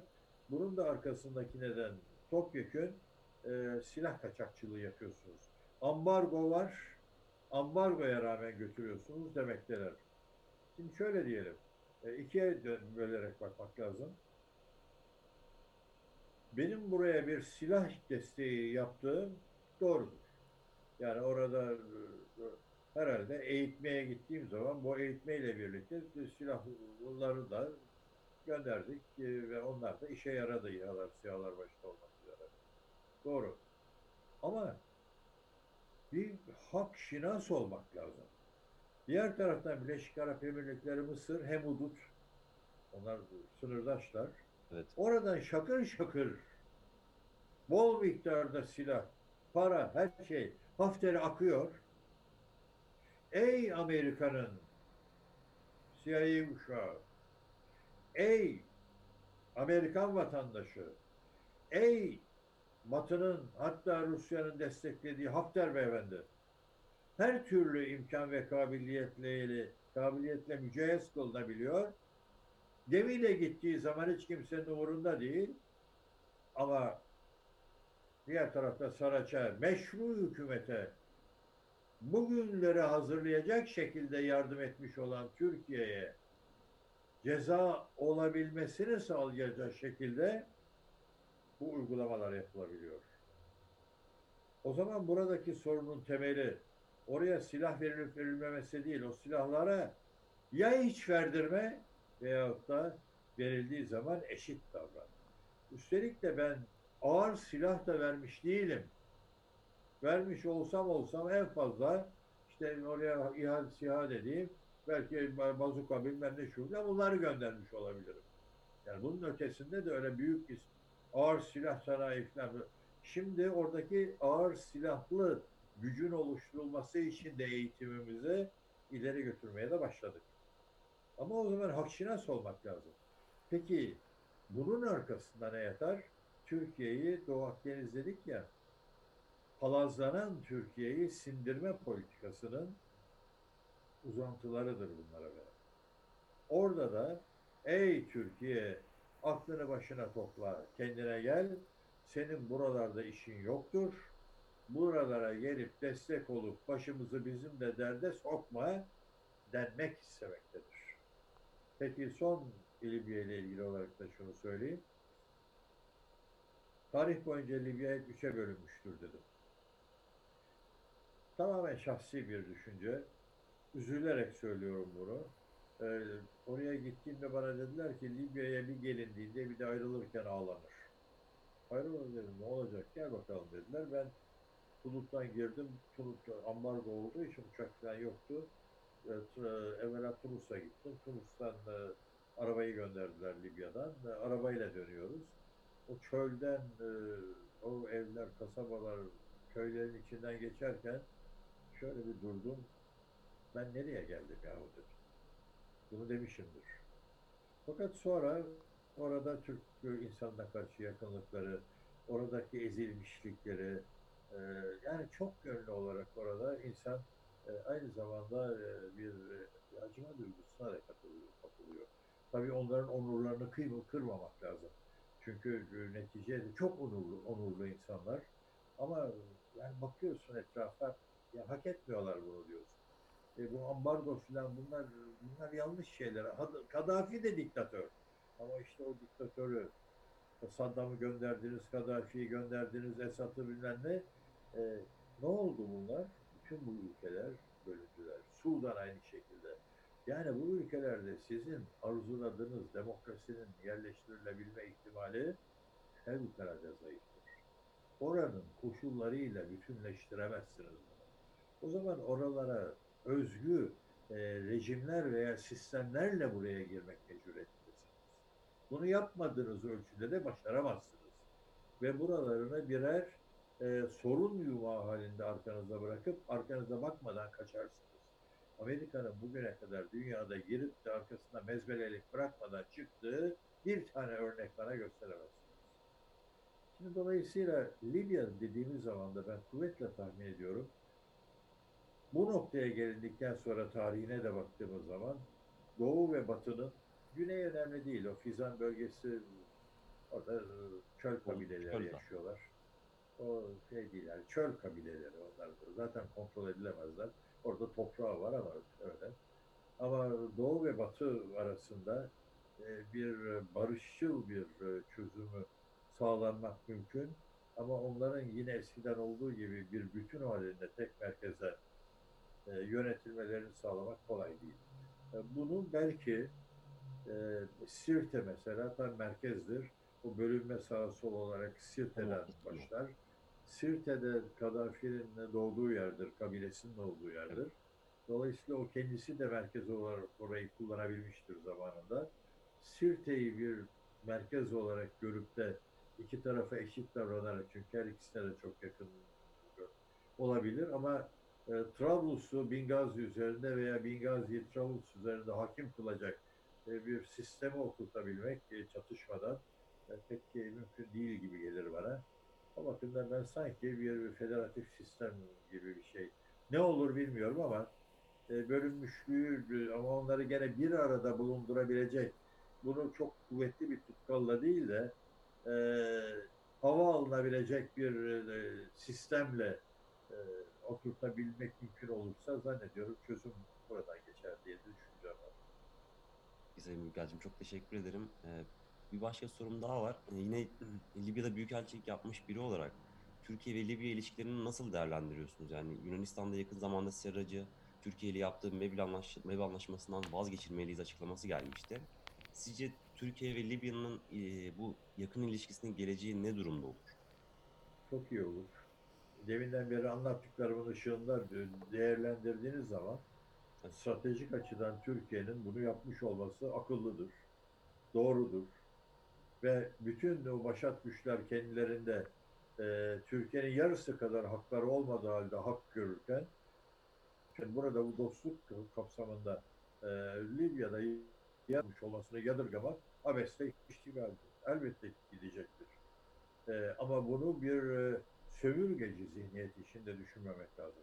Batı'da şu sırada genel anlamda yaygın bir zihniyet var. E, Türk e, Türkiye laiklikten uzaklaşıp e, bir İslam Cumhuriyeti'ne dönüşmeye başlamıştır diye bakıyorlar. E, ikincisi de Osmanlı yayılmacılığı tekrar geri geldi diye bakıyorlar. Libya falan dediğiniz zaman da Suriye, Libya veya diğer şeyler Türkiye'nin kendi güvenliğinin sağlanması için bu mücadeleyi sürdürdüğünü düşünen yok. Yani mesela PKK'yı topyekun destekliyor Amerika Birleşik Devletleri. Ama PKK benim için 40 bin kişinin canına e, kastetmiş olan bir e, kanlı terör örgütüdür. O zaman müttefik bensem bana yardım et bu işi başka e, biçimde çözelim. Onu kabul eden yok. Netice itibariyle Türkiye kendi göbeğini kendi kesmek mecburiyetinde kalıyor. Eğer biz Kuzey Suriye'ye girmemiş olsaydık şu anda Akdeniz'e çıkış dahi verilmiş Laskiye'nin kuzeyinden bir Kürt devletinin Amerika tarafından oluşturulmuş olduğunu hayretler içinde izler. Önünü kes Membiç'ten, Membiç'e kadar uzanarak. Yani başka bir ifadeyle Türkiye ile Libya niye iyi ilişki içinde olmasın? Yıllarca, asırlarca beraber yaşamışız. Bakın benim babamın vefatında işte bizim mezarın yanında bir mezar daha vardır. Bir kişilik bir mezar. Burada Libyalı piyade albay bilmem kim yatmaktadır diye yazıyordu. Yani e, Libya Türkiye'ye genel anlamda hep çok yakın olmuş. E, ve e, Türk'ü, Türk'ü de halk sever. E, şunu da unutmayın. Mesela Kaddafi Kıbrıs e, savaşı sırasında, çıkarmamız sırasında uçaklarımızın lastikleri falan e, o tarihte e, yoktu. Yani ambargo altında vermiyorlardı. Biz de lastik üretemiyoruz. Özel lastikli uçakların. E, iki tane çok büyük hangarı var. O da, o da batı sistemini kullanıyor, silah sistemleri vesaire. Açmıştır hangarları, hangarların ağzına kadar e, kapılarını. Ne alabiliyorsanız, hangarın tamamı olmak üzere her ikisini de götürebilirsiniz diye e, Kıbrıs çıkarmamızda bize destek vermiştir. Yani e, bunu da bir Pakistan, iki Libya yapabilmiştir. E, başka bir ifadeyle e, Türkiye'nin Libya ile kesinlikle eşitler arasında bir sömürgeci zihniyet bizde hiçbir zaman olmadı. Osmanlı'da da olmadı. Yani Batı'nın merkantilist düşünceleri ön plana çıkararak sömürgeleştirdiği dünyada biz e, e, e, Akdeniz'deki ikinci en büyük imparatorluğu kurmuş bir e, e, kavim olarak hiçbir zaman sömürgeci olmadık. Ha, yani orayı e, yönettik. Adam bana şunu söylüyor. E, bana 300 sene, 250 sene, 400 sene e, benim başımda boza pişirdin. Ve egemen olamadım senin yüzünden. Dolayısıyla diyebiliyor. Osmanlı'nın bütünü içinde e, bunu düşünerek bunu söyleyebiliyor. Ama şunu unutmayın. Ulus devlet kavramı Fransız ihtilali sonrasına ve özellikle Birinci Dünya Savaşı'nda Wilson ilkeleriyle e, hayat bulmuş olan bir e, kaidedir, bir teoridir, öyle diyelim. Sistem böyle değişmiştir. Orta Çağ'da imparatorlukların e, topraklarında ulus devlet kavramında yoktur bu manada. İmparatorluklar çok kavimli olarak yaşarlar. Osmanlı da böyle yapmıştır ve toleransıyla bunu idame ettirmiştir. Diğerlerinden en büyük farkı da bu. Bizde imparator ve oradaki derebeyi, süzerenler, oradaki e, ona çalışan her yönüyle onun esiri olan teva diye bir şey yok. Ümmet olarak bir bütün halinde eşit reaya ile de eşitleşmiş ama iki farklı zümre olarak yaşatılmış olan bir toplumsal yapıdır Osmanlı. Şimdi oturup da Osmanlı yayılmacılığı dediği zaman o yanlış bir olay. Kasıtlı olaraktan bunlar söyleniyor her ikisi de. Ama sonuç itibariyle Türkiye'nin artık bir bulunmuş olduğu ekonomik ve siyasi koşullar altında yakın çevresiyle tarihini de tıpkı Macron'un biraz evvel anlatmaya çalıştığım gibi haksız biçimde yaptığının tersine eşitler arasındaki işbirliğini tekrardan canlandırabilecek şekilde bu ülkelerle ilişkisini geliştirmesi en doğal hakkıdır. Ve Libya'da burada dünden hazır. Nitekim Saraç 2011'den beri meşruiyeti tanınmış olan Saraç buyurun gelin bana yardım edin diyebilen taraftır. Nasıl ki Batılılar bugün niye geldin, nasıl geldin diye sorduğumuz zaman davet ettiler öyle geldim diyebiliyorlarsa biz de davet üzerine oraya gitmiş bulunmaktayız. Dolayısıyla kimsenin bir şey söylemek hakkı da yoktur.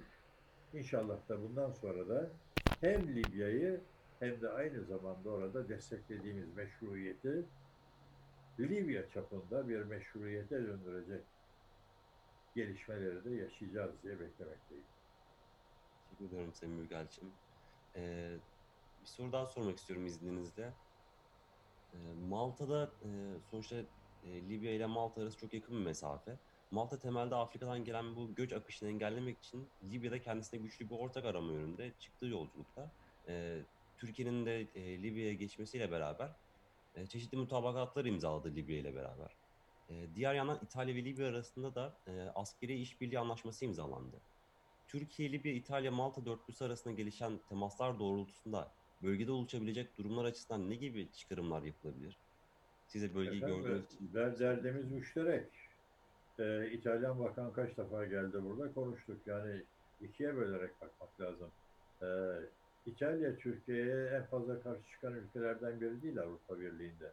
Tam tersi en sonunda bu gene zirvede de yaptırım dendiği zaman İtalya'da Aa, dur bakalım nereye gidiyorsun diye İspanya ile vesaire Almanya ile birlikte e, oy kullanmış olan bir ülke. E, bizim İtalya ile bu manada müşterek bir sorunumuz. E, İtalya biliyorsunuz e, çok büyük göç alıyor güneyden E, ve e, bunu aslında diğer e, Avrupa Birliği ülkeleriyle paylaşmak mecburiyeti de var. Daha doğrusu mecburiyeti derken İtalya yönünden bakarak söylüyorum. Çünkü bu kadar büyük bir yığılmayı Türkiye'de de olduğu gibi kendisi e, insan haklarına da uygun olarak e, barışçıl bir şekilde doyurarak, harcayarak ederek üstesinden gelmek için mücadele edecek. Ama diğer taraftan diğer Avrupa Birliği ülkeleri İtalya'nın sırtından kendileri hiçbir şey almadan rahat edecekler. Sonunda e, resti çekti. Açıyorum hudutlarımı. E, alırsanız alırsınız, almazsanız bu hudutlardan geçenler benden değildir artık dedi. E, ve hep beraber Avrupa Birliği'nde yeni kararlara e, yönelildiğini de bilmekteyiz. Şimdi burada en büyük ızdırabı çeken tabii İtalya. Malta, Libya ile İtalya arasındaki de bir e, zıplama, bir Trumpland'e e, zıplama e, noktası gibi gözüküyor. Evet. E, mesela Lockerbie olayı yaşandığı zaman e, Libya yönünden bunun bütün organizasyonu gene Malta üzerinden yapılmıştır. Maltalılar e, Avrupalı değildir. E, Arap'tır e, esas itibariyle, karışıktırlar. Zaten kullandıkları İngilizce, İngilizce konuşuyorlar tabii ama kullandıkları mahalli değil, Arapçaya daha yakındır. Ben oraya da epey gittim, e, onun için e, biliyorum. E, dolayısıyla hani Malta'yı e, bir noktada e, Libya'da kendi yönünden çok yakını e, ve e, dostu olarak kabullenir. İşte ambargo altındayken Libya en fazla yolcu vapurları dahil gemi seyahatleri Malta'ya yapılır. Malta ile ara, Libya ile Malta'nın arası her zaman iyi olmuştur. Bu arada Malta'ya mali destek falan da verdiklerini zaman da biliyorum. E, İngiltere'den ayrılıp Avrupa Birliği'nde bir egemen müstakil ülke olarak ortaya çıktıktan sonra e, daha şey Avrupa Birliği de kullanarak tabii daha zenginleşti. Fakat e, hala e, Kuzey Afrika ile ilişkilerinde hiçbir zaman ikinci plana atmaz. Çünkü endişesi vardır. E, tıpkı bu mesela Kanarya Adaları'nın İspanya tarafından tam bir Afrikalı olarak değerlendirilmemesi gibi. Hep e, o endişe içinde yaşarlar. E, dolayısıyla e, bu manada Malta'yı önemsemek lazım. Şu anda en büyük göç istikrarsızlığına da bağlı olarak Libya üzerinden geliyor Avrupa'ya. Ama bu gelenlerde Libyalılar değil. Bunların içinde çok büyük ölçüde e, Siyah Afrika var. Yani Tatlı, güneyden geliyor. Evet, büyük bir yani çoğunluk onlar tarafından. E, burada şöyle düşünmek gerekiyor. Eğer e, e, canından olacağını bile bile bu maceraya atılabiliyorsa insanlar demek ki oradaki durum canını feda edebilecek kadar vahimdir. O zaman e, bunu el birliğiyle, oy birliğiyle hep beraber eğilerek çözmek lazım. E, bugüne kadar e, hep e, bu meseleyi kuzey-güney diye değerlendirmiştir. Yani sömürge düzeni içinde e, Avrupa, kuzey ile güney ilişkisi gibi. Sonra bu işin giderek zorlaştığını gördüklerinde Güney-Kuzey işbirliğine dönüştürmeye çalıştılar. Akdeniz politikaları Avrupa Birliği tarafından çok özetle söylüyorum. Akdeniz politikaları oluşturuldu. E, bunlara yerinde yatırımla, yerinde istihdamın sağlanması ve gücün önlenmesi, parasal yardımla bulunulması vesaire işte bir sürü e, şartları var. Bunları yapmak suretiyle gene anlaşmalar yapılarak bize de bağlı kalacak diye bu göçün önüne geçilmesi için bir sürü plan ve proje geliştirildi.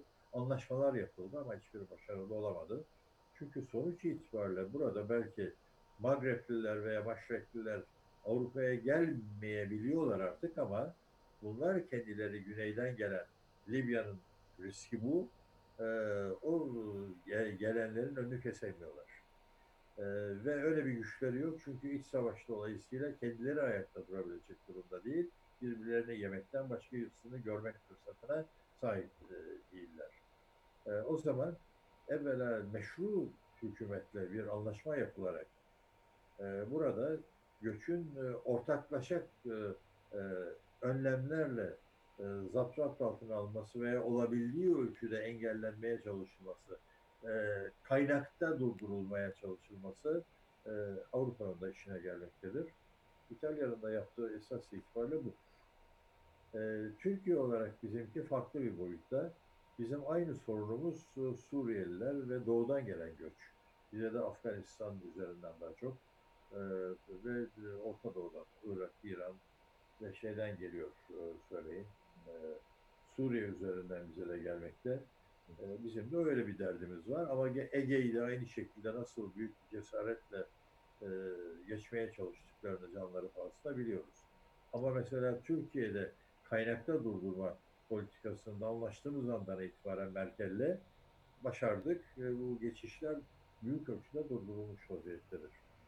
Şimdi e, e, bu böyle ama İtalya'nın Türkiye ile yakın ilişki içine girmesi bu manada hem bir Akdeniz boyutuyla hem de aynı zamanda Libya'daki etkinliğiyle birlikte düşünmek lazım.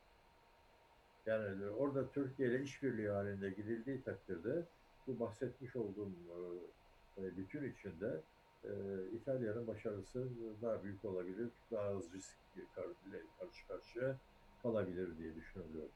Ama bir de şuna bakın, İtalya 1911'de e, Libya'yı bizden devraldı ve Birinci, İkinci Dünya Savaşı'nda da 1951'de de bıraktı. E, o dönem zarfında 40 yıl e, İtalya gerçek anlamda e, oraya hakim olmuştur. Bugün hala neokolonyal zihniyetle orada yaşadığını, Osmanlı'nın mesela oradaki kalıntısı bu değildir. Osmanlı neokolonyalist veya başka bir boyutla orada yok. Orada gittiği zaman gene dost ve kardeş Libya diye karşısında görerek e, politikasını üretmektedir. Ama İtalyan her seferinde e benim de işte e, hakkım var. e, Ben 1911'den beri burada diye başlar sizde o da konuşmaya. Macron'un Suriye için konuşmaya kalktığı gibi. Onun için e, farkımız da var. Ama bu farklılık içinde orada etkinliğimiz olduğunu da İtalya'da artık kabul ediyor. Onun için de bakan bir bütün halinde hem Akdeniz bütününde hem Ege'de bir Avrupa Birliği ve NATO üyesi olarak ama diğer tarafta da şahsi menfaati olarak e, Libya'da Türkiye ile işbirliği yapmanın bir Fransa ile birlikte hareket etmekten çok daha büyük önem taşıdığını da bilerek, bilinciyle Türkiye yaklaşıyor. Ee, yani bölgede istikrarlı bir Libya olması hem Malta için çok önemli hem de İtalya için. Keza zaten Herkes için, Mısır için, evet Güney, güneydeki ül- ülkeler o kadar Çat, Nijer falan baktığınız zaman onlar pek değil ama Tunus için, Cezayir için, Tunusluların ölü patlar Libyalılardan. Neden? Çünkü e, istihdam sağlar Libya, Tunus işçilerini de istihdam eder çağırır. Kendi de vatandaşları yetmediği için. E, doğuda da Mısır, e, Libya ile birlikte yaşar. Bu arada Nil Havzası'nda geçmişte büyük sıkıntıları vardır. Nil Havzası'nı bir ara betonladılar, ettiler, büyük sıkıntılar doğdu. Oradaki e, Nil Havzası'ndan sular e, çölün altına taşmaya başladı falan. Çok ciddi. Yani Libya ile e, Mısır'da hem dost gözükürler ama için içinde birbirleriyle ciddi rekabetleri vardır. Tıpkı Tunus'un ve Cezayir'in de Kaddafi'den korktuğu kadar bir şeyden korkmamıştır. Kaddafi bir laikti. Buraya Müslüman kardeşleri sokmadı. Buraya herhangi bir şekilde e, e, şöyle diyeyim e, dinci olmayı düşünebilecek grupların buradaki hakimiyetlerini de hiçbir zaman kabullenmedi. E, bu manada adı konmamış ciddi bir laikti. E, din işlerine ne devleti karıştırtır ne de dini devletin herhangi bir şekilde kontrol altına alır. Ama Libya ciddi anlamda Müslüman. Şimdi böyle de bir statüsü var. O bakımdan istikrarsız bir Libya çok tehlikelidir. Mesela IŞİD'in e, e, ezilmeye başladıktan sonra Irak'ta ve Suriye'nin işte Deir Zor bölgelerinde falan kaçıp da tekrardan ikinci merkez olarak oluşturduğu yer Sirte'dir. Libya'dır. Amerikalılar iki defa Sirte'yi bombalayarak oradaki IŞİD'i yok etmek istemişlerdir. Dolayısıyla istikrarsız Libya hem din unsurlarına bugün Müslüman kardeşler Libya'da cirit atıyor. Her tarafta dolaşıyorlar. Mısır bundan fe- fevkalade rahatsızdır. Sisi özellikle. Yani Libya'nın istikrarı ve bir Malta vesaire değil, e, bir bütün halinde bölge için e, çok önemli.